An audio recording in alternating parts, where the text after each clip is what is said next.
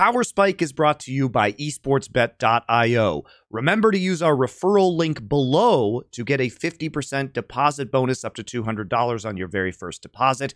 There's plenty of predictions and wagers you can make through the end of the year. Uh, the League of Legends World Championship playoffs are just starting right now. If you want to get some crazy odds, well, maybe you put it down on Rogue at 7.7 as it stands right now. Take a little bit of a risk, maybe, but the payoff will be great. You can also predict in many other esports, including the International for Dota 2, the upcoming Counter Strike Major, and all events through the end of the year. So now is the time to sign up. Hello, everyone, and welcome to Power Spike, where we are beating up bad opinions worse than that last video that you just saw. Degon here with Monty and Dom. Welcome to episode two of Power Spike. Uh, that was great, by the way, Monty. Where did we get that? our our editor Danian's just amazing, and he comes up with this shit and just uh, posts it to us, and I look at it and I'm like, wow, another banger. It's it's so easy. yeah, there's no way to stop it from being great. Uh, Dom, we finished week two. How you doing? Oh, I'm doing great. You know, everything started to become right in the world. We had the the NA teams you know, showing a little bit of uh, of life, but exiting three and fifteen, the worst performance ever. You had you know EU looking more like how you would have predicted EU coming into the tournament. So I mean, I think that it was uh, I think it was perfect. Yeah, I, I, hope you all at home are ready for the LCK LPL World Finals featuring special guest Rogue.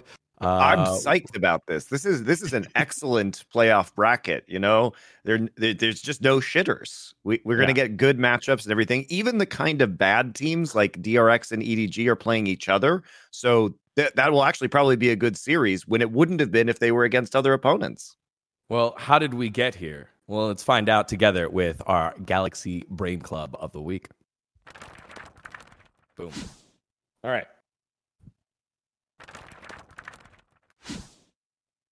All right, y'all. Week two in the books. World's uh, group stage now in the books. We said week one, we lauded how great the LCK and LPL teams playing to the standard that we expected. And honestly, uh, how disappointed we were in the LCS teams and gave the props that we needed to for the EU. But then uh, things here in week two uh, don't go quite as planned as many, many EU fans had thought. Uh, what are the big takeaways from week two, guys? Let's start with you, Monty.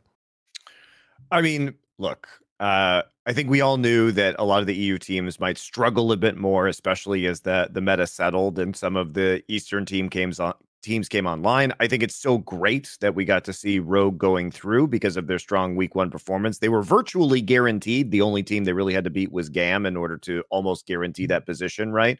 But I think it's good to have a team, um, obviously from the West within the top eight.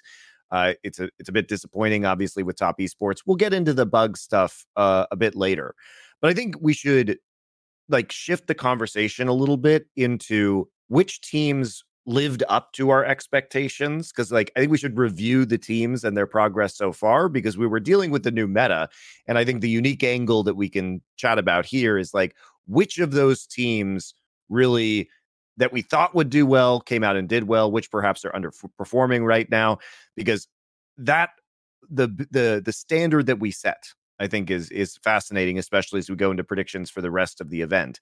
And obviously, like for me, Gen G was really underwhelming in the first week of competition. It was nice to see them like kind of slowly powering up over week two into a dominant tiebreaker win versus RNG. But we still have lots of questions because RNG was obviously, if you were looking at those player cams, Holy pretty moly. fucking sick. Right? I don't know. I don't know. It, it, didn't seem like any of the casters were mentioning that no matter what. It seemed like they were just told, like, deliberately, like, do not, I swear to God, if there's anything you can't do on this broadcast, it's do not mention that these fucking players have COVID. while they're just like coughing up a lung, Ming has his fucking head down during draft. There's a point where he just has his head down for like a minute straight. I don't know. I thought it was, uh, it was a pretty uh, uh, it was pretty disingenuous the way that that people framed the the matchup.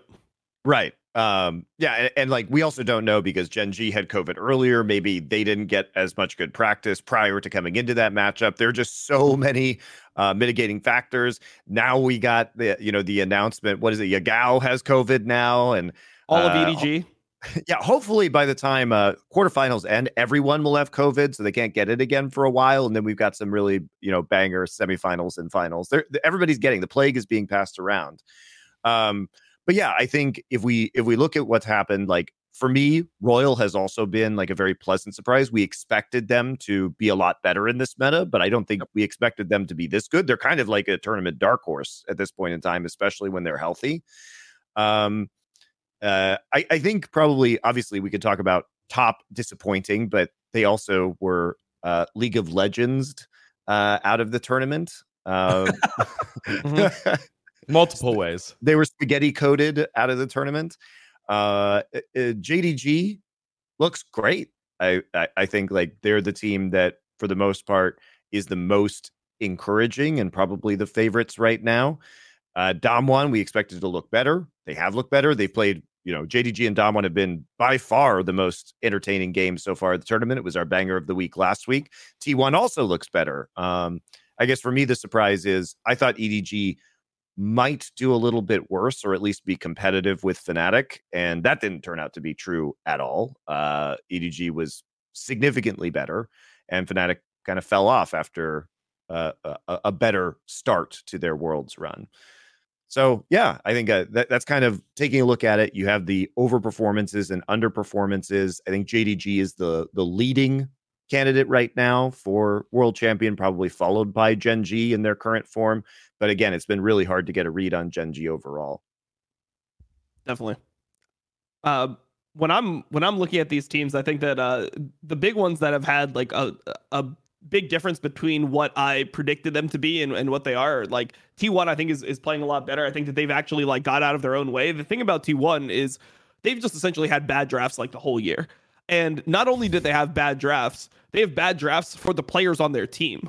Like they don't understand who's on their team. Like for some reason, they still thought that Gumayusi was the carry and that Zeus was like a weak side top laner. And now it looks like they're actually being like, wait, hold on. What happens if Gumayusi plays the weak side? Like we just give him Kalista and then he ults the Soraka out, so he enables Keria. Just save Keria. Like that's more important than than you actually winning lane. And we have Zeus play like GP and Fiora and all these picks, which was for me like this was the, the big surprise because I didn't think that they were going to play carry tops. It seemed like in LCK they decided they just threw Zeus to the wolves. They were just like, you're playing tanks every game. You're playing Mordekaiser. Like even when he wasn't playing tanks, his carries were like Gnar or like Mordekaiser, those types of champions, which is essentially what you do with like a weak side top laner. That would be Impact's role within a team. Those are the champions that he would play if he was in that um, situation. So I think that that's a, a, really good sign for T1 that they're starting to embrace the fact that Zeus is probably the best player on the team. I, I would I wouldn't even say probably. He is the best player on the team. Maybe you could argue Keria, but I, here I'll, I'll take one step further. I think he's the leading candidate for MVP of Worlds as it stands right now. Sure. Ooh. Him? All right. Well, let's go there then. Who else would be uh, the other top candidates that would pop up? Like I would say, wouldn't Yagao be one of them? I think for three six nine would probably be one three, of them. Three six nine, right? Nine nine nines. We keep yelling that over and over again. So JDG I mean, holding up the, with two. I think the difference between for me with Zeus and 369 is Zeus has dominated in every single game he's played so far, whereas 369 had that Kennen game that was uh a little little bit suspect. Well, I mean, I think the Jax game from from Zeus was not the best. Like when I, when I was looking at his his, his Jax game versus Wunder, I mean, it doesn't look like he's as good in that matchup. I think it was Aatrox versus uh, it was Jax versus Aatrox, as for example like Breathe, who seems to be picking that matchup all the time. So, I mean, I would say they both had had a, a like a sketchy game, but at the end of the day, like the pop off performance from from three six nine, I think that was very good it was it was more impressive to me than the GP pop off performance just because of like the game circumstance. Like the GP was scaling and the and the, but the it never felt like like T1 was actually behind in that game. You know, like it was like, oh, they're scaling, they're fine, whatever. It felt like JDG like really needed to lean on 369 in a lot of those team fights or they just fucking lose. Like it, felt really dire um because of how far ahead the Aphelios was in that Damwon uh, JDG game. So I guess that's where I, I would uh, throw a distinction. And then I think Zeka is actually somebody I would throw into MVP conversation. So Whoa. Far. I think he's just been playing like, I mean, I think he, I don't think he's actually one of the best players at the tournament, but I just think in terms of like what he's been playing, I mean, he's been playing a bunch of Sylas and Akali games where Sylas and Akali is good yep. and he just pops off in every single one. So, yep. Well, he pops off in the team fights. He's he doesn't really pop off in lane. Like that's that's like yeah, the weakest really part possible. of his game. Yeah, but it is historically has been a, like a weak part of his game this year in particular, where he he often is recovering from deficits that he has in the laning phase. But yeah, I mean, on just like I think similarly to Yagao, when Zeka gets the right champions for Zeka, he's going to look good. And because nobody's banning those champions in the meta yet, uh, a lot of the mid laners are going to be able to get these these pretty. You don't have to have a big mid lane champion pool at this worlds. Like that's not necessary. Any ruler believers here? As ruler has had himself a pretty good tournament so far. I, I don't think he's had a good tournament for his standards. I think him and Viper have been like the two ads that I thought were like the best in the world by far. And I think Ruler's been like okay. I mean, he's had some he had some good games in week two. He also had like bad games in week one where like sure. for example, the first time they played CFO where I'm like, Ruler, come on, you're on Caitlyn. Like you're supposed to be just like taking over. Um where I just don't feel like he's been playing at that same level. Um so to me, I I, I wouldn't say that Ruler's been as impressive as I expected, or uh, like I just don't think he's been playing up to the level that he that he played at in in LCK. Is there an AD carry that could get that. Who who who is who is playing like at a high level at that role that we know has had the power shifted away from them from playoffs? Mm. Anyone? I mean, I, I think Ruler did have a strong week too, um, and especially over the course of the day. But I, I also know that RNG was super sick, and like those were the last matches of the day, right? And it, when it, when we're getting to like uh, 9 10 at night east coast time for that tiebreaker like as somebody who's had covid you feel like real shit at that time of day okay okay okay you feel like feel like real shit so even though i think they were uh, great in those games i i think it's hard to th- believe that gala and ming were necessarily at their best in those later matches uh we will be talking about seven Eastern teams moving forward with Rogue as well, making it on through. Out of the Western teams, so I assume we're looking at EU here, but we could also throw out NA. Who here is uh, is is is a team that you thought might have been able to make it through and, and disappointed as uh, they fumbled the bag in week two? No, I mean, for me, it was Fnatic um, because I, uh, there have been some very clear weaknesses with EDG, especially around you know the top top side of their map and and jungle with with Flandre. So this is this is it. I mean, we've seen just the level of dominance that Zeus has had put on display in that group, and uh, as good as Viper and Scout and Meiko are, I, I don't think JJ or Flandre Flandre has probably been the weakest top laner of any Eastern team, I would say, at this tournament. And then JJ has been okay, but not outstanding. Uh, and I thought, especially with the individual performance that we had seen from Humanoid, who was quite good overall yep. uh, this worlds, that we might actually be able to see a Western team do well, or perhaps even just play in a tiebreaker, right? Uh, with with EDG, but unfortunately, I mean, they did super bad in week number two. I don't really even understand why they were drafting the things they were drafting against Cloud9. Like that was an ex- super disappointing game to me because like I don't want to see Hylissang playing flanking Soraka. I, Razork looks like he doesn't have Jarvan mechanics. Like he was just he was just be- mechanically bad on the champion.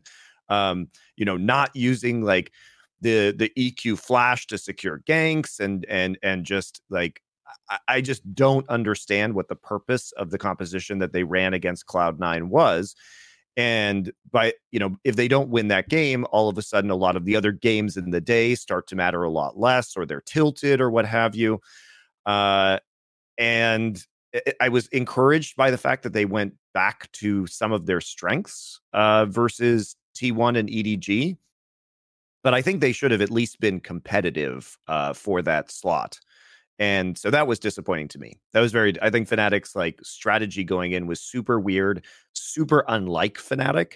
And I don't know why you would do that against a team like Cloud9. When if you just play standard Fnatic style, I think you just win that game. 35 seconds between the average time of their losses against T1 and EDG. It was 29.07 and 29.42. And both of those were kind of uh, quite one sided. I mean, yeah, look, I mean, I was I was very nervous in the final game versus EDG when Hylissang locked in Nautilus because I know how that goes. Uh... and it went. Yeah. I, have seen this one before. Um, yeah, it, it, I don't know. Fnatic was very disappointing. I really, I really did expect more out of them, especially given their play-ins and the the hot start that they got. Yeah, it was just against play-ins team, but considering they had no practice, right? We we knew they had COVID. They didn't even have their full roster. If anything, I think it was probably a mistake to put Hylissang back into this roster, given his performance, because he was he was not good, and Rhuckz actually looked very good. And whether it's a form issue or not, Rhuckz was immediately comfortable, was immediately impactful, and was not running it down as much as Hylissang was. Yeah, for for me, I I kind of always expect Fnatic to let me down. So at this point in the year, you know, I was, I mean, I was ready for it. You know, I felt the letdown coming, and you know, I mean, it, it just it's one of those things where you, you start thinking about when a team starts attacking you in draft, what are the responses going to be? And I couldn't come up with like responses that I thought would be good for um for humanoid like if the zero is banned like what is he going to be able to carry the team on? Because that's really what what what he needed to do a lot of the time. I mean hylissang's having a bad tournament. Razork is is super coin flip and i mean just Wunder has a, has a really tough job um you know in top lane in in general versus versus uh you know eastern tops. I mean even if flandre is the worst eastern top which i mean maybe i'll probably throw king in in that in that conversation. yes, for sure. Um the Flandre versus King and Banger is coming up in quarterfinals. Yeah, Tom, don't you worry. well, yeah, I mean, it's it's gonna be fucking, it's gonna be something. They're gonna be playing top lane, that's for sure. But um, anyways, they'll be existing there on tanks. yeah, they will. Well, I think that. Well, um, I mean, maybe maybe we might even see them start playing carries because they might think the other guy is so fucking bad they can get away with one of their carries. So I look forward to the Flandre at Fiora versus the King and Camille, the two banger champions that I really want to see these guys play. That they yeah. think they can play. yeah, they, they, they they for some reason think that that those are champions that are suited to their their skill sets. But I will say, oh uh, um, like Wunder, like still, I wouldn't say has a, a massive advantage over somebody like Flandre. So when I was looking at at how Fnatic matchup, I, I really feel like week one was more of a surprise than like that being their standard level of play. And honestly, from what I've seen with Fnatic, they might be better when they don't practice. Maybe like them not scrimming is actually the way that this team would would, would be better because throughout the year, every single time that they had time to prep, like you would just see them come out and it would just somehow always disappoint. So, yeah, I mean, uh, for for me, I can't say that there was any like West. I mean, maybe Cloud Nine getting a win would have been would have been surprising. Like I don't uh, think right. that the real the real disappointment was that my 018 parlay uh, at 15 to 1 odds was ruined by the first game. yeah, the by the first game. That was exactly what I was thinking about. I was like, yeah, Cloud9, but also Monty, you just we just lost all the money. to be fair, it wasn't very much money because I put a small bet because they're like 15 to 1, right? I just did it for yeah. the lulls. Uh, but yeah. I was really angry that I couldn't perpetu- perpetuate because I thought it was going to last until Sunday when we got uh, 100 Thieves versus Flying Oysters. And that was going to be the, the critical game. But Fnatic just decided to play Razork on Jarvan and Hylissang on Soraka and not know how to play these champions immediately. All I gotta say is on one of the shows I predicted three three wins, 15 losses for NA, and that came true. So that that should literally count as my Nostradamus take for this week on this show. like I should get extra credit.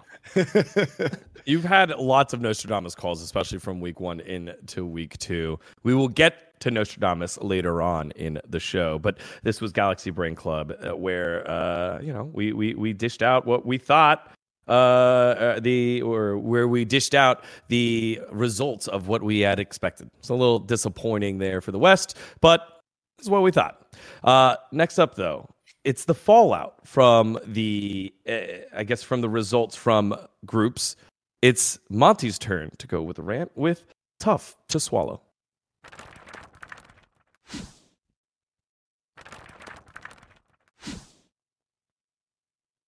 All right, guys.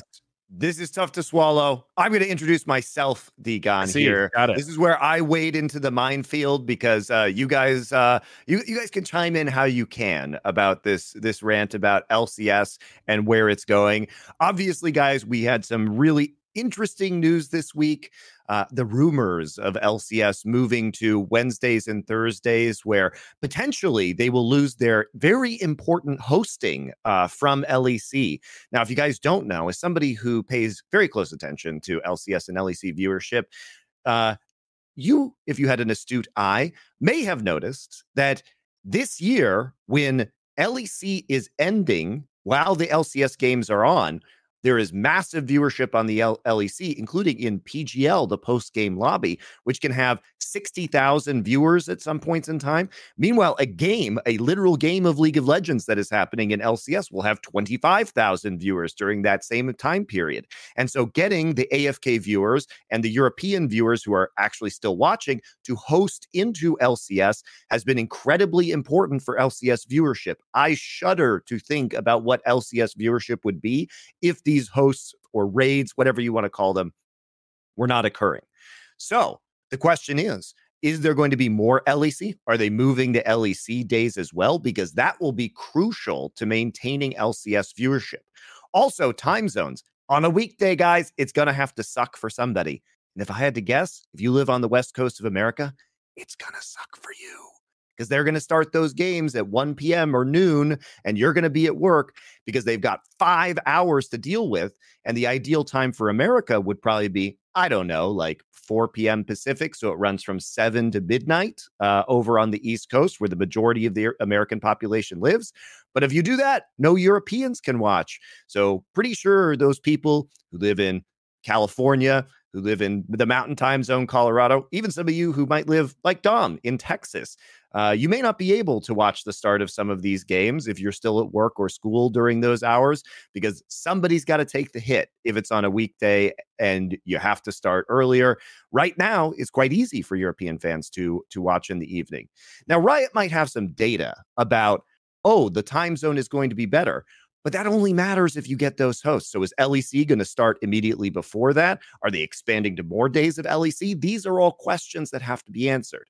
Now, on top of that, you may be thinking, well, I'd still watch it at those times. In fact, personally, I prefer these times, but I also like that Friday night league or Monday night league thing that they had that crushed viewership and nobody watched, even though it was the best games of the week. So I think I might be in the minority here. And if you're looking at the teams, well, got some bad news for you two guys. Papa Smithy just made an announcement that he's no longer going to be in charge of 100 Thieves as their GM because, as he says, there is a difference in the direction for 2023 versus when he signed up in 2019.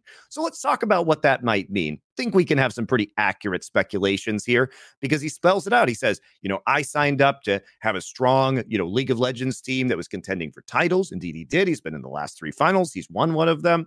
Uh, they had a very robust academy and even amateur system at 100 Thieves that he has been very proud of developing in terms of recruiting North American talent and running them through the 100 Thieves system, either into 100 Thieves or indeed into other teams uh, within the LCS.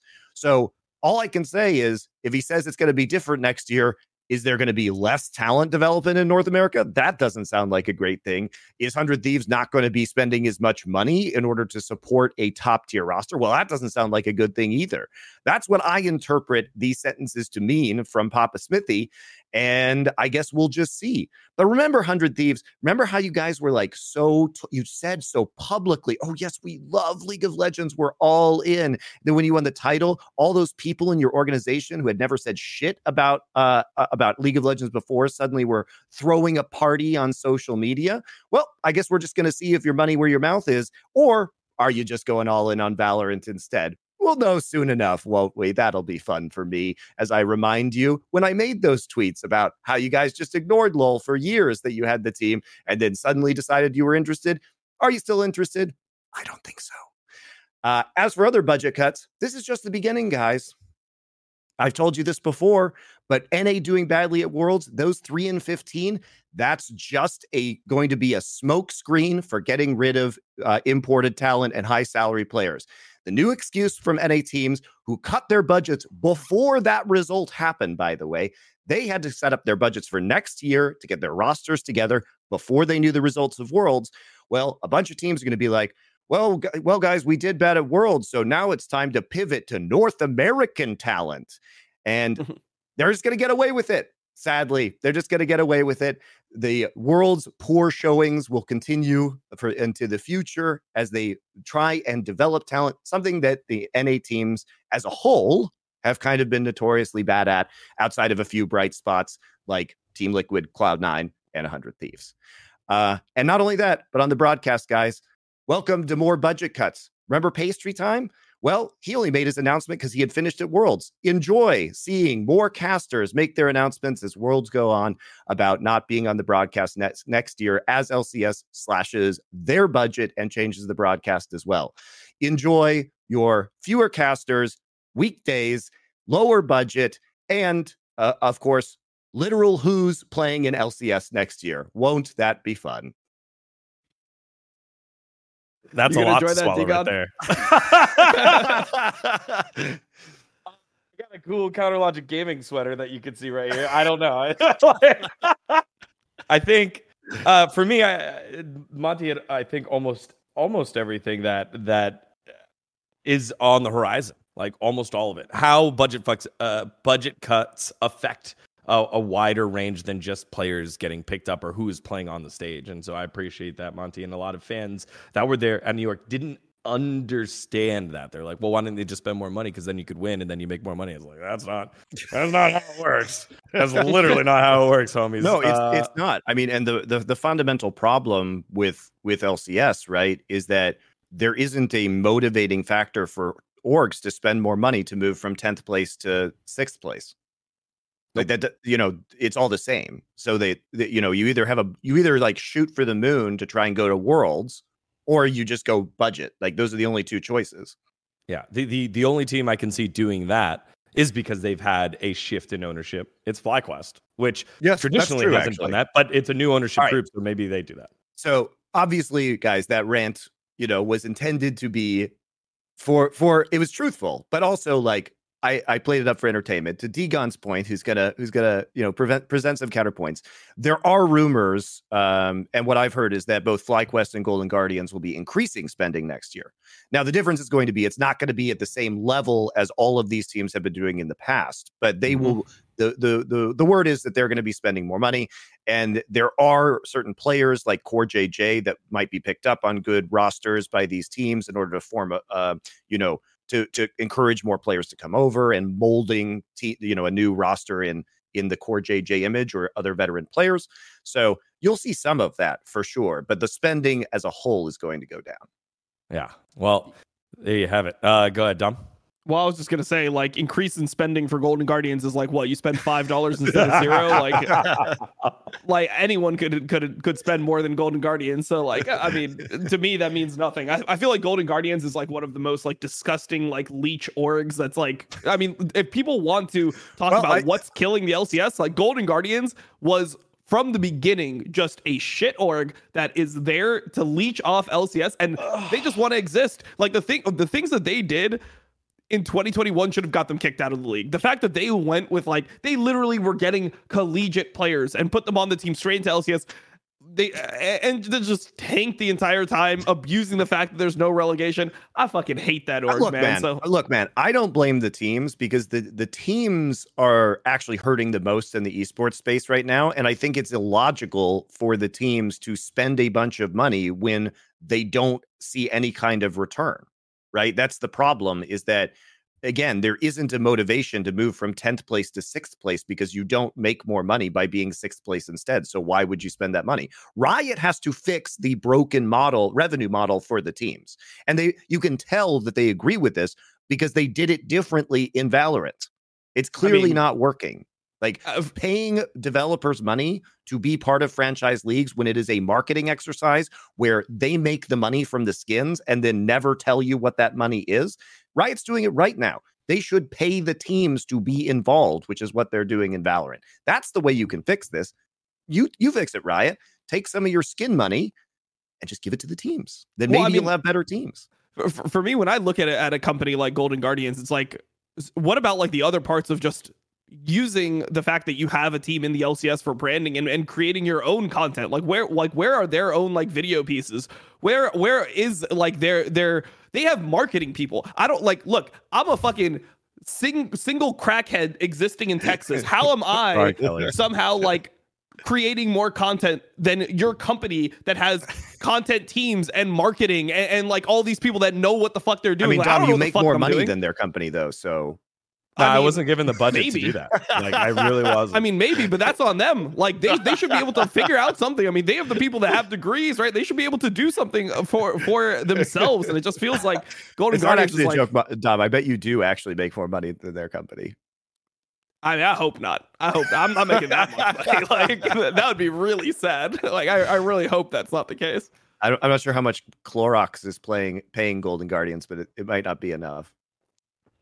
I mean, my point is just like I, I don't see anything good coming from that that organization. It's just year after year disappointment. They just exist as like an eighth place team. The only time they ever had a good team, they immediately sold it off. Uh, they they claim that they just don't have enough money. It's like yeah, you're backed by the Golden State Warriors, so there's access to capital. Just whoever is the one that's convincing the person above you like what to spend, like that person is, is just not able to sell it to the to the people that actually have the money. I mean, the money is definitely there within that ecosystem. So I don't know. I, I I just I really hope that uh that that Riot does something about the the teams and like just like the clear like I mean if, if the teams don't give a fuck how how are fans gonna give a fuck that that's what I would that's what I would ask and it was No, proven. I it agree. proven I when just no one they- showed up. No one showed Yeah. up week one. No org showed up. It was CLG. Yep. I mean, I, I agree with you, Dom. I just Oh, think no. that the target needs to be different. Like the teams need to be motivated to perform, and and the whole system needs to be redesigned in order for that to happen. There's no the teams aren't going to. I mean, some teams are going to spend money in it and not achieve any results, but a lot of the teams are just not going to do that. So you have to incentivize them. As a reminder, outright bets on the League of Legends World Championship will be closing at the start of quarterfinals over on esportsbet.io. Now, this means it'll be your last chance to declare who you think will be the winner. And if you're particularly crazy, maybe you go ahead and you put a little flyer here onto Rogue at 250 to 1 odds. Yes, it's a long shot, but let's believe in the European miracle run together. Put five bucks on that one, and we can see if we can run it the distance. All right, guys, now back to Power Spike. All right, so we've gone down the long, long rabbit hole of trying to solve the problems for Papa Rito again because there was a lot there that was tough to swallow. Thank you very much, Monty, for those takes. Let's move on next with uh, a palate cleanser with the best match of last week. It is Certified Banger.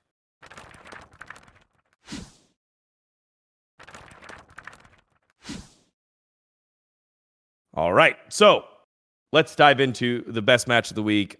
I'm going to go first because I disagree with both of you guys. you already know which one I'm picking. Oh, Uh, God. Yes, give me the Cloudnimer's bugs. fanatic. No, no, no, no. Actually, nah, nah, nah. Give me the bugs. Give me Oh, 200 God. HP on a Nexus. That was fun. Jesus Give me the revive of Levi, guys. The uh, MSG was popping, chanting Levi's name, chanting all of uh, GAM's name. I, I had met the owner there. He's an entrepreneur from LA. He helped broker the NRG deal, and so he was excited. It- how could you not be excited for GAM unless you were a top esports fan? But it was really cool to see them try something different. It worked out, and then have an exciting ending like they did. So for me, it was uh, GAM Esports against Top Esports in Day Seven. Uh, it was a lot of fun. I, I had fun watching that one. It changed things up. But uh, what, what do you guys think of that one before we get to the real certified banger? It was very entertaining. I mean, it was extremely entertaining and it was extremely exciting. I thoroughly enjoyed watching that game. You love to see it. The weird picks, like apparently Gam just will play set regardless. And I love the Karthus. Like I, I thought it was really, really fun. I, I, I don't disagree with you, Degon, just because it was a huge upset. It was re- just the ending was so fucking wild. Like the Karthus deal. I love Karthus because he's just he's such a fun champion to watch because the ult is just so awesome every time. And it was hilarious. I mean, it was a hilarious game. Uh, Dom, when you were climbing, I think it was last last season. When you were climbing, you're a Karthus user, a Karthus enjoyer. I, be, I believe you played it in Twitch Rivals before too. Uh, So uh, was this was this not entertaining for you?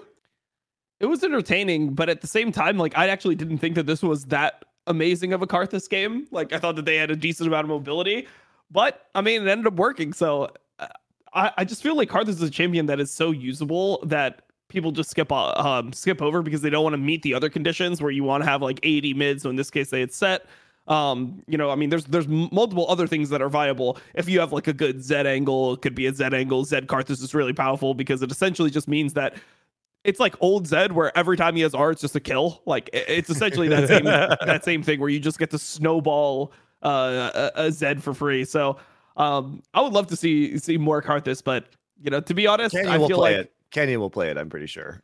I, I hope so. I mean, Canyon's Canyon's like Canyon played it. Canyon played it the last time uh, Damwon and and The- the uh, Bible and uh, played each other. So Yep. And I think that it's actually really smart into Gen.G because I think that that's the advantage that Damwon has over Gen.G is that their jungler is just a better a better carry player. So if they're able to like stabilize lanes and let Canyon do his thing, like he could be a win condition there.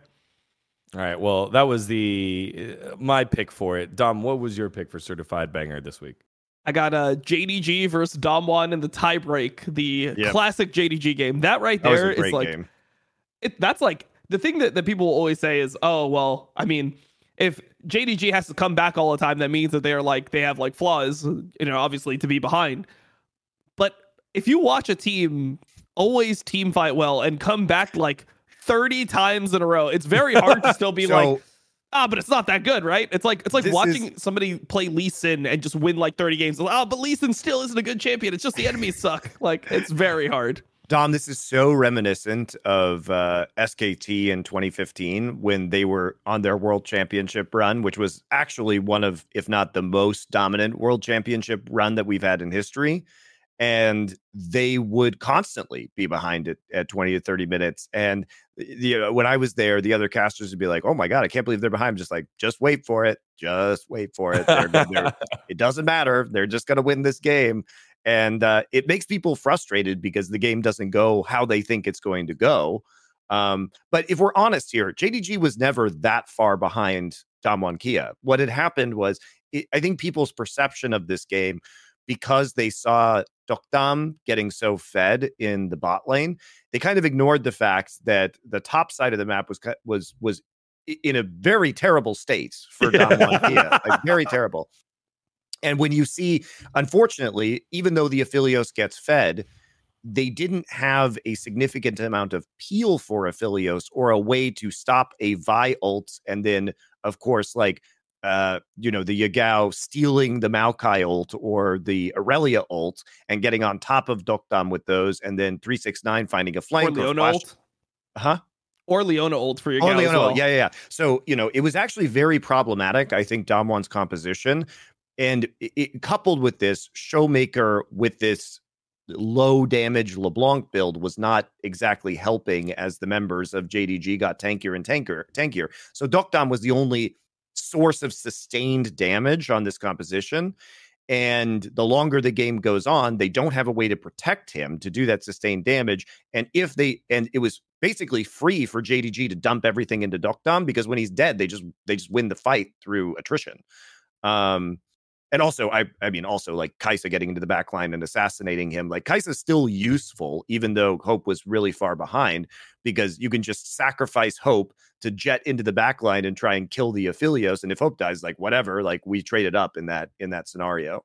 So I think Damwon really needs to think about uh, their compositions because I think that was a huge issue here. And if they had had potentially a different mid laner, like they banned the Azir, it was certainly possible to play something that would have been higher damage, right?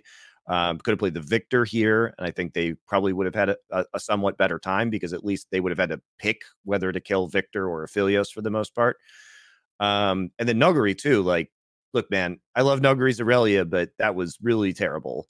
Yeah. Uh, Uh, insider information coming from Ashley King. Not that much insider. She said Nuguri on stream would say Aatrox is strong, so I need to figure out what my counter is, and I'm gonna play Aurelia. And here was here was his time. He followed up. He called his Yeah. shot. One at eight and two. I mean, he was getting dove, and like Yeah. the pressure was all going there because basically JDG just abandoned bot side because it was going so badly, so they had to find an advantage somewhere else. Um, but this was, I don't think this was ever like JDG being super far behind, but it was really fun to watch this game, and it was really fun, especially to watch 369 on the Aatrox just absolutely dominate these fights. But part of the blame has to go over to Damwon for for having what ended up being a pretty bad composition come the late game. Final thoughts, Dom? Um, I mean, I just think in general, this is like why I think JDG is such a, a hard team to play and why teams should be scared of, of JDG. I think that a lot of, I mean, this is a this is a point I, I made before, but um, just just to reiterate it, the thing that that I think makes a championship team, especially at a tournament that doesn't have double elimination, is the ability to like grind out a best of five. Because a lot of Yep. these teams are going to end up being pretty similarly skilled once we get to like the later stages of the tournament. Um, and you're not going to be able to just like roll over them like 3-0. So in the games like where JDG is losing, and even if they end up losing those games, like even the first game versus Albon, the fact that they always like they always play the team fights in a way that makes sense. They have such good fundamentals um, in that regard. I think that that is something that's very hard for teams to like grind out um, versus them. So, I mean, if a team beats JDG, you could assure you could say that like, yeah, they're just a, they're just better right now than JDG. But JDG will never like lose the mental game. Um, it feels like, and I think that that's extremely important um, going forward. They also just So- see angles of engagement and timing, like windows and macro play that no other team sees. Like I, Yeah. I don't even like I don't see them a lot of the time. I'm like, holy shit! Like I didn't even know they could engage right there in that situation from that distance away. and Yeah, they're all in. Like it's crazy. Yeah, if you, uh, the, I really love seeing the way that they play around Drake because if you watch like a lot of their Drake fights, they'll spread super thin, like five man over the Drake wall, and then they'll just like all commit at the same time, like That's forward, like onto like a like onto a, a singular target, which I think is really unique. I think a lot of other teams, like, I mean. It, it must be crazy to even get to the point where you're making those calls. Like, yeah, can we engage? Like, yeah, I mean, we all have flashes over the wall. Like, we have comps that make sense. I think that that is another thing that here, I think the vibe pick was actually really good because they have LeBlanc that struggles with being locked down, plus uh, an Aphelios, which struggles with being locked down. And they combo that with five champions that can dive, right? Yep. On their team, Nautilus can Nautilus ult into the back line. Yep. Yagao obviously can can do that with, with Sylas, especially taking Maokai ult, whatever. Aatrox dive into the back line, no problem. And then Kaisa can just bypass the entire front line um, uh, herself and, and get into the back line uh, as Yep. well with the ulti. So I think that, that JDG is just like a really like scary team. I mean, th- that's why they're my my my pick to to win the whole tournament because I feel like the resilience is the resiliency of the team is really really underrated. Yeah. Um, and no team is playing perfect league right now. There's no team where you're looking at them and you're like, oh yeah, this team doesn't make any mistakes. So in that type of world championship where there's not like this massive front runner, the teams that can grind it out, I think, are always going to be like the ones that I I predict to win or think I have the highest chance of winning. My favorite JDG moment that I think really exemplified their style this tournament was uh, in their first game against EG, where EG was actually like doing pretty well in the early game, and Cowrie's just in mid lane, like trying to shoot a max range Varus arrow just to poke them, and then all of a sudden he's just dead. And I was like, yeah, it was "There- full there it is." chase. Yeah, there it is. I was like, there it is. Like Cowrie didn't even know. He's never seen an engage like that in his entire existence. He's like, I'm safe here shooting this arrow at max range. I'm like, oh no, you're not. You're just Yeah, five instantly man. dead. There's Yeah. the five people on you immediately. But like it, they're the they're the team that does that, right? It's it's them and and to a lesser degree T1 will also pull maneuvers like that. Uh, but Mhm. nobody's better at it than JDG is for sure. Well, friends, that's 75 minutes if you count both games there of certified banger action. Make sure to go back and watch it. You'll see all the things that we just talked about on display. All right, next up, we revisit the future teller to certify how great of a future teller he is, and then he'll go back and tell us more of the future in Nostradamus.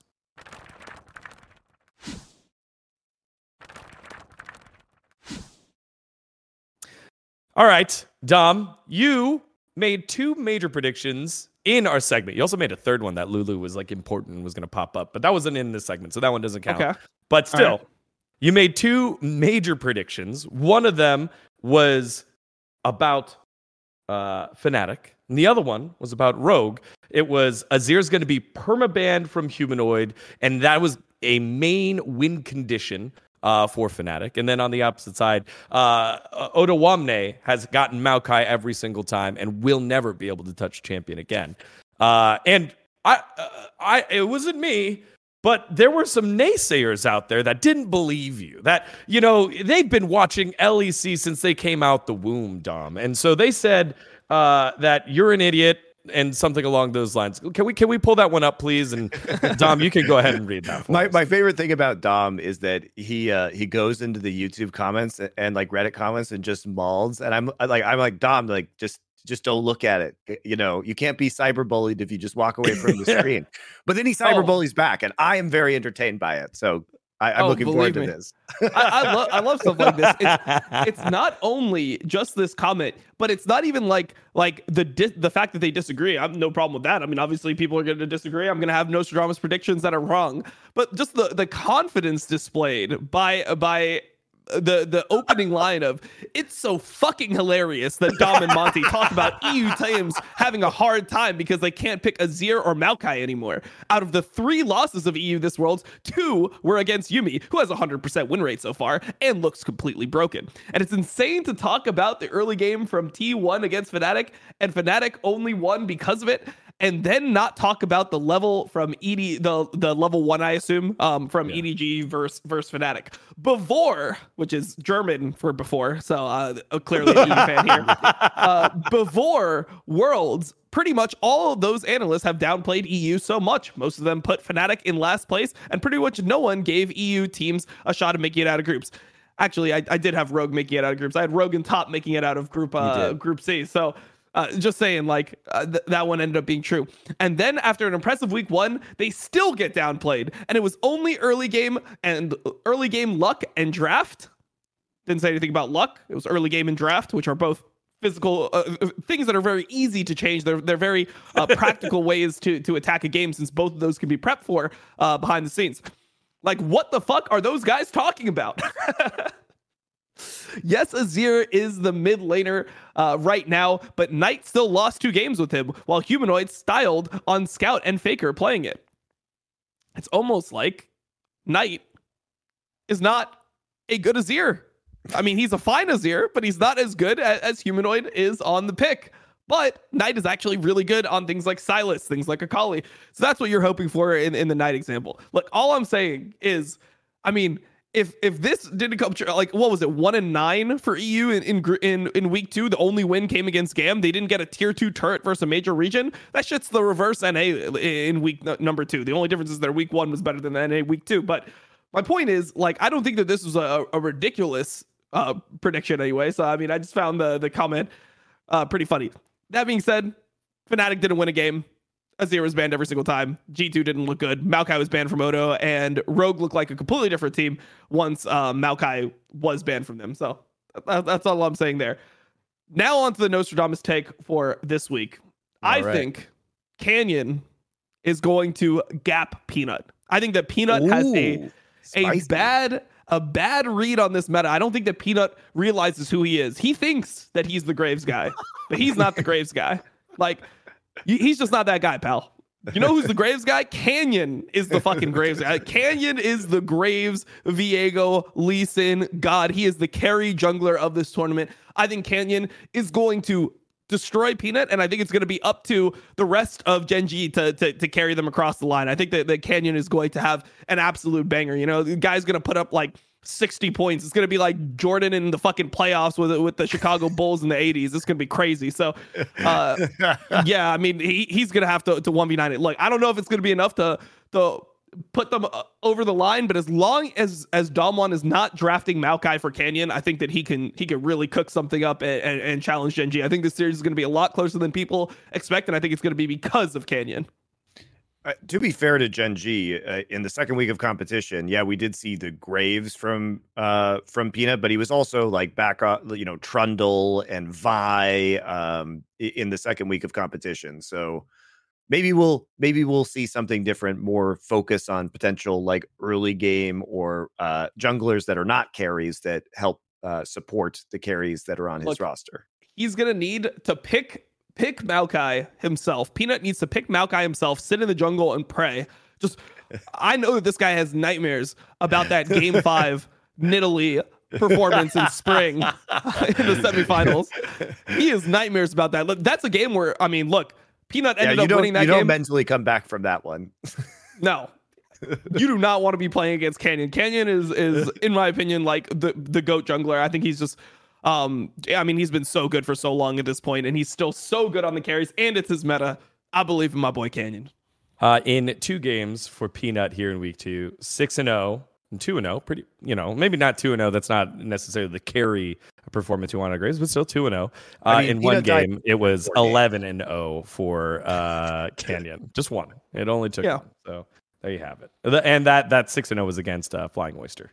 Uh, so you know, Yeah, he did die once in four games, though. You know, he he didn't have Yeah. a bad week. But I'm look, man, I'm all about this. I actually think the Damwon versus Gen G series is going to be a fucking banger. So people, Look- people who are thinking like, even if you think Gen G is was at their top form, right? They always played Damwon close in the regular season. After in An ex- Absolutely. yeah, it, those games were really, really close. They they they almost lost the best of three to Damwon the second time they played them in the round robin in Mhm. summer.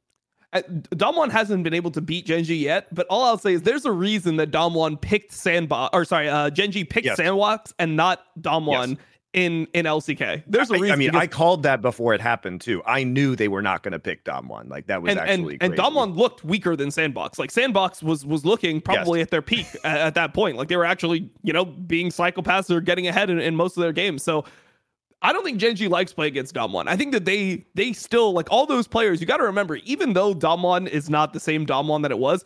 All these players on Gen.G have been getting their ass beat by Damwon players for like years. Like they've been having nightmares about Canyon and Showmaker for years at this point. So look, I, I think this is gonna be a banger best of five. I think Canyon's gonna fucking pop off. This was that was that game the trade Dragon for Nexus? Uh, Sandbox Gen G. No, Uh, that was the remember. uh that was KT, I believe. That's K- KT does that. KT does. Oh, that. That's the KT okay. special. yeah, that was KT. I, I was going there for a close, but instead we'll, we'll we'll just close it like this. The the banger, or I guess the prediction of the week here by Nostradamus. It's going to be a canyon-sized canyon gap between him and Jungle Canyon. There we go. All right, so we've got our predictions in. Let's go look back at last week at a moment that we wish could get redone with remake.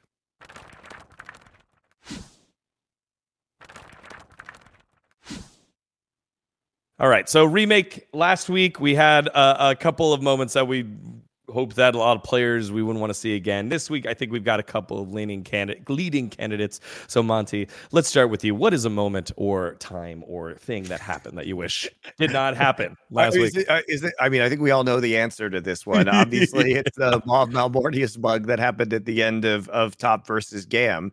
Uh, I wish we could have remade that in the moment.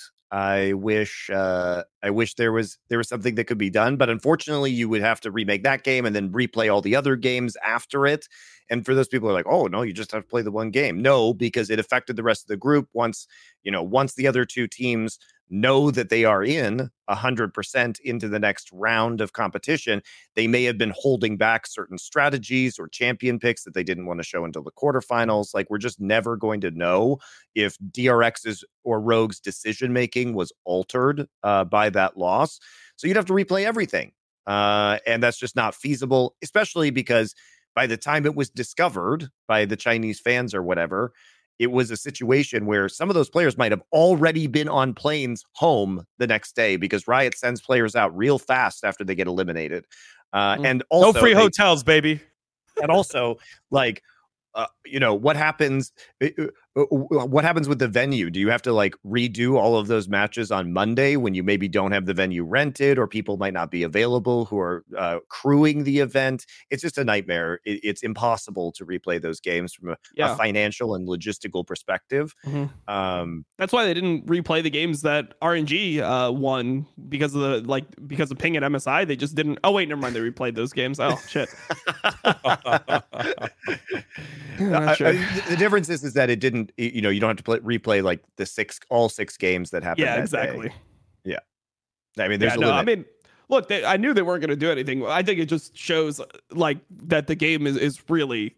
I mean, there's been so many bugs. Like this is not the only bug. Just the amount of bugs that have been happening. There was the there was the dive um that happened to Top Esports as well that they got fucked over. I don't know if you guys saw the the uh, bug versus DRX in uh, the first time they met, where uh Kingen threw a boomerang and it like redirected in a direction that it should never redirect, and it actually just hit wayward, and that made him like super diveable. So um Yeah, proc to hyper proc too. It was like really fucked up. So so top esports is just out there getting fucked like by all types of bugs. But I mean, I think that that in, in the end, you know, a team like top they underperformed. They shouldn't make it onto the next round. Like this just goes to show when you have a an extremely like uh you know fickle beginning to your tournament like that, you got six games to fucking decide everything. You've got to just perform every fucking game. You can't let Riot fuck you. Don't let Riot fuck you because they're gonna try. Don't let it happen. Yeah, that was that was the the big big one. I think for me, same game. It was wow, okay. Gam, they have control of the game. Weirdly enough, they were going to Elder, and it's I think it's whoever was casting made the call. It might have been Freak. I think it was Levi missed the biggest smite of his career. I had already the tweet typed out. I was ready to go, and right before I hit send, I like start see the base defense. I still hit send because I'm like, I'm sure they're gonna lose here.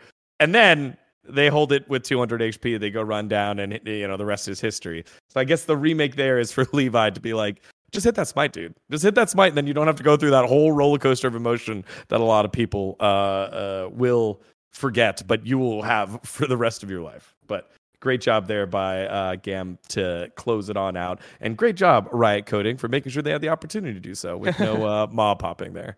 Uh, that was our big remake of the week, and to close it out here, let's head on over to keep or kick.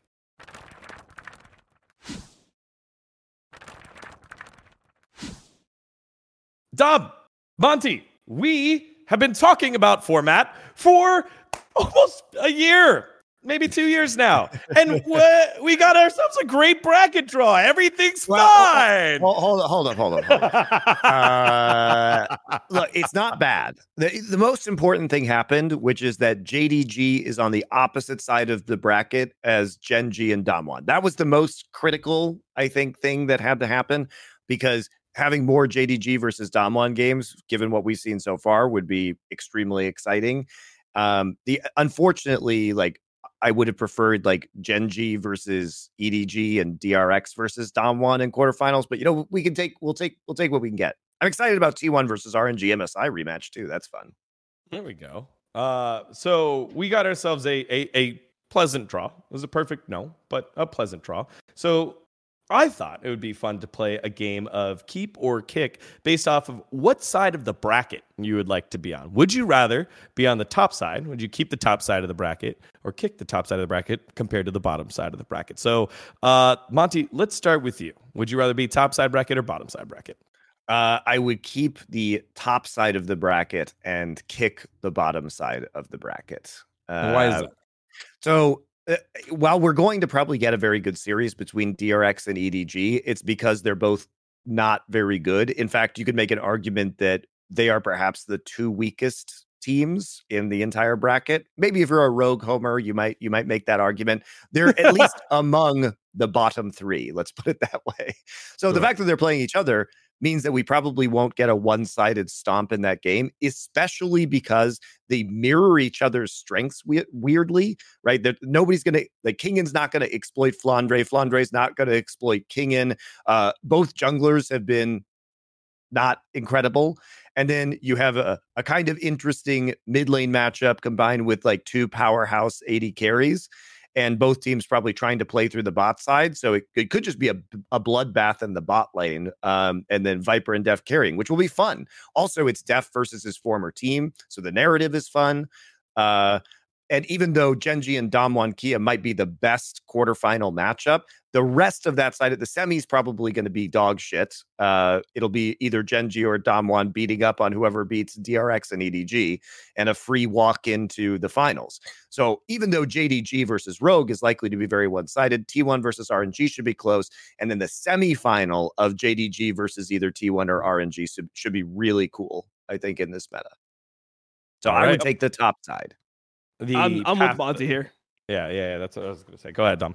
Yeah, I'm, I'm with Monty here. I mean, I I think that there's a lot of uh just exciting matchups. I mean, T1 versus RNG. I mean, I'm, I'm really excited for for uh, Damwon versus Gen.G as well. I think that's going to be a banger. But interregional, and the other thing is like T1 and RNG fan bases just fucking hate each other. So like, I, I just feel like it's just going to be an absolute banger. I mean, I just really hope It's, that it's, like it's it's always awesome when two two fan bases you don't like duke it out with each other too. It, it's so satisfying because either way you win by watching those fans lose. Um, yeah, I mean, I, I, think I think that that's that's great, and then also you have like the MSI rematch, and then you know if if if T1 ends up, and, and here's the other thing, this is something Nelson pointed out to me. T1 has side selection here. So now yep. they can just win all the games on blue side because that's apparently why yeah. RNG won MSI. So you got that as well. um, I just really hope that RNG like that's is funny. able to like recover because apparently they're, you know, I mean they they just looked fucking terrible on the cams. I mean, they um, should be over the worst of it by now, and at least you know they don't play till what Friday, so they they you know they'll have a week basically to to get better. Yeah, I'm more concerned about say like the the announcements about EDG and JDG these days because they might be in the thick of it, especially because JD we got the announcement that Yagao has COVID, and he plays on Thursday, like the first game. That might be bad. Yeah, I mean, well, we'll see. Apparently, his symptoms are not that bad from what they they said like he's he's not super sick. Like um like I mean EDG is apparently also like really sick. Apparently their bot lane like is, is just isolating. They're not even able to scrim. I feel like this is just such a like I don't know how this ended up happening where everyone's ending up getting like COVID, but I feel like maybe maybe they needed to have better uh um preventative measures in place. I mean, it is what it is, but uh, I just hope that like it doesn't affect the tournament too much. You know, I, I, I, will, I will defend it. I will be the right. I don't know what how you make this yeah. better. Like it's just it's a bunch yeah. of people that are getting together from all over the world with a highly transmissible disease. Like I don't think Riot can really do anything about it, unfortunately. And they did they did like have a lot of preventative things. It was I think it's just the food and the amount of people that are there. Like you really didn't have opportunity. I we had to test every day to as media, like we had to test to do any interviews. So it, I, I, think that was just unlucky and tough uh, fr- from that end. But yeah, yeah, you're right. It is a lesser product because the guys are tough, and now we got to always wonder: Will RNG be healthy enough? Will anyone that catches something yeah. uh, be healthy enough as they move on to the most important matches of the year? I just think that like RNG versus T1 is super hype. Obviously, you've the inter-regional rivalry, whatever. And then um, on top of that, like JDG either playing against T1 or, or RNG. I mean, I think JDG is massive favorites versus Rogue. I think they have like they it should be like the easiest prediction for everyone out of the entire bracket.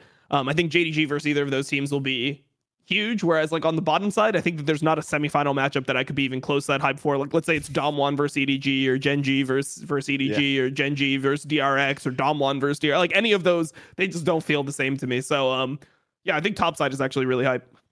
Uh, from a historic standpoint, though, I, have got no believers in the path littered by world champions on the bottom side of the bracket. Literally, you got EDG, Gen.G with Ruler, it's still like holding them up. Damwon has three of the same guys returning. Beryl is now over on the opposite side with DRX. Mm-hmm. Like, this seems like this seems like really a, a, great narrative. If EDG is the team to make it through, it seems like all right, Slater world champions in the LCK. This is the way that we're going to have to defend our title. I think that at least sets up for a fun narrative for whoever ends up there. But yeah, you're right. Like, if we're going straight on quality of matches, especially for the semifinals, the top side is going to be better. Give me JDG versus whoever.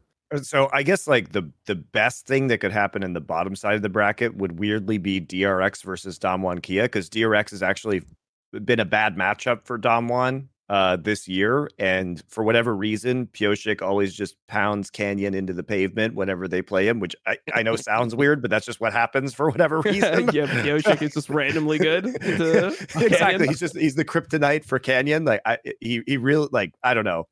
Canyon Canyon really plays badly against Pyosik for whatever reason. Uh, so at least that matchup might be close, uh, purely just because of team stylistic re- reasons.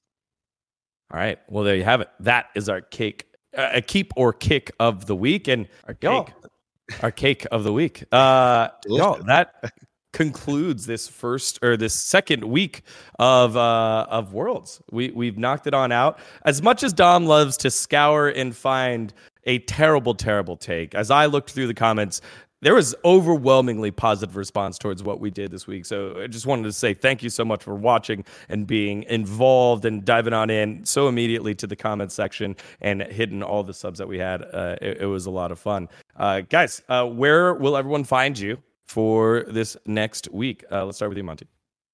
Uh, just hanging out with Wolf and Doa on my couch watching the games. Uh, it's pretty fun. Where I'm I'm upgrading the tech again this week, so that should be entertaining. Uh, but yeah, we're just we're just chilling, just boom boomers on a couch. Dom? Boomers on a couch. It sounds like a really like awful niche porno, but okay. Well, we have a casting couch. We have a casting couch, and we watch people get fucked on it. So I don't, you know, it's it's Yeah. all there. It all lines up. it all it all lines up. Yeah, for me, I mean, I'm I'm obviously doing this show, uh, and then I'm also doing uh, Pick'em, and then a show called World's Talk on my uh my my personal channel as well as the Jungle. So I'll be on all those, and then my Well, I'll be on the jungle, live in here. fact. So you should watch that Yeah. too. And it will be different than this show. So don't worry about that. Yeah. Yep. Oh, and that's right. it. And then you can catch any of the interviews that I pick up throughout the week on Digon Esports. Y'all, thank you so much for watching, and we'll catch y'all next week for another episode of Power Spike.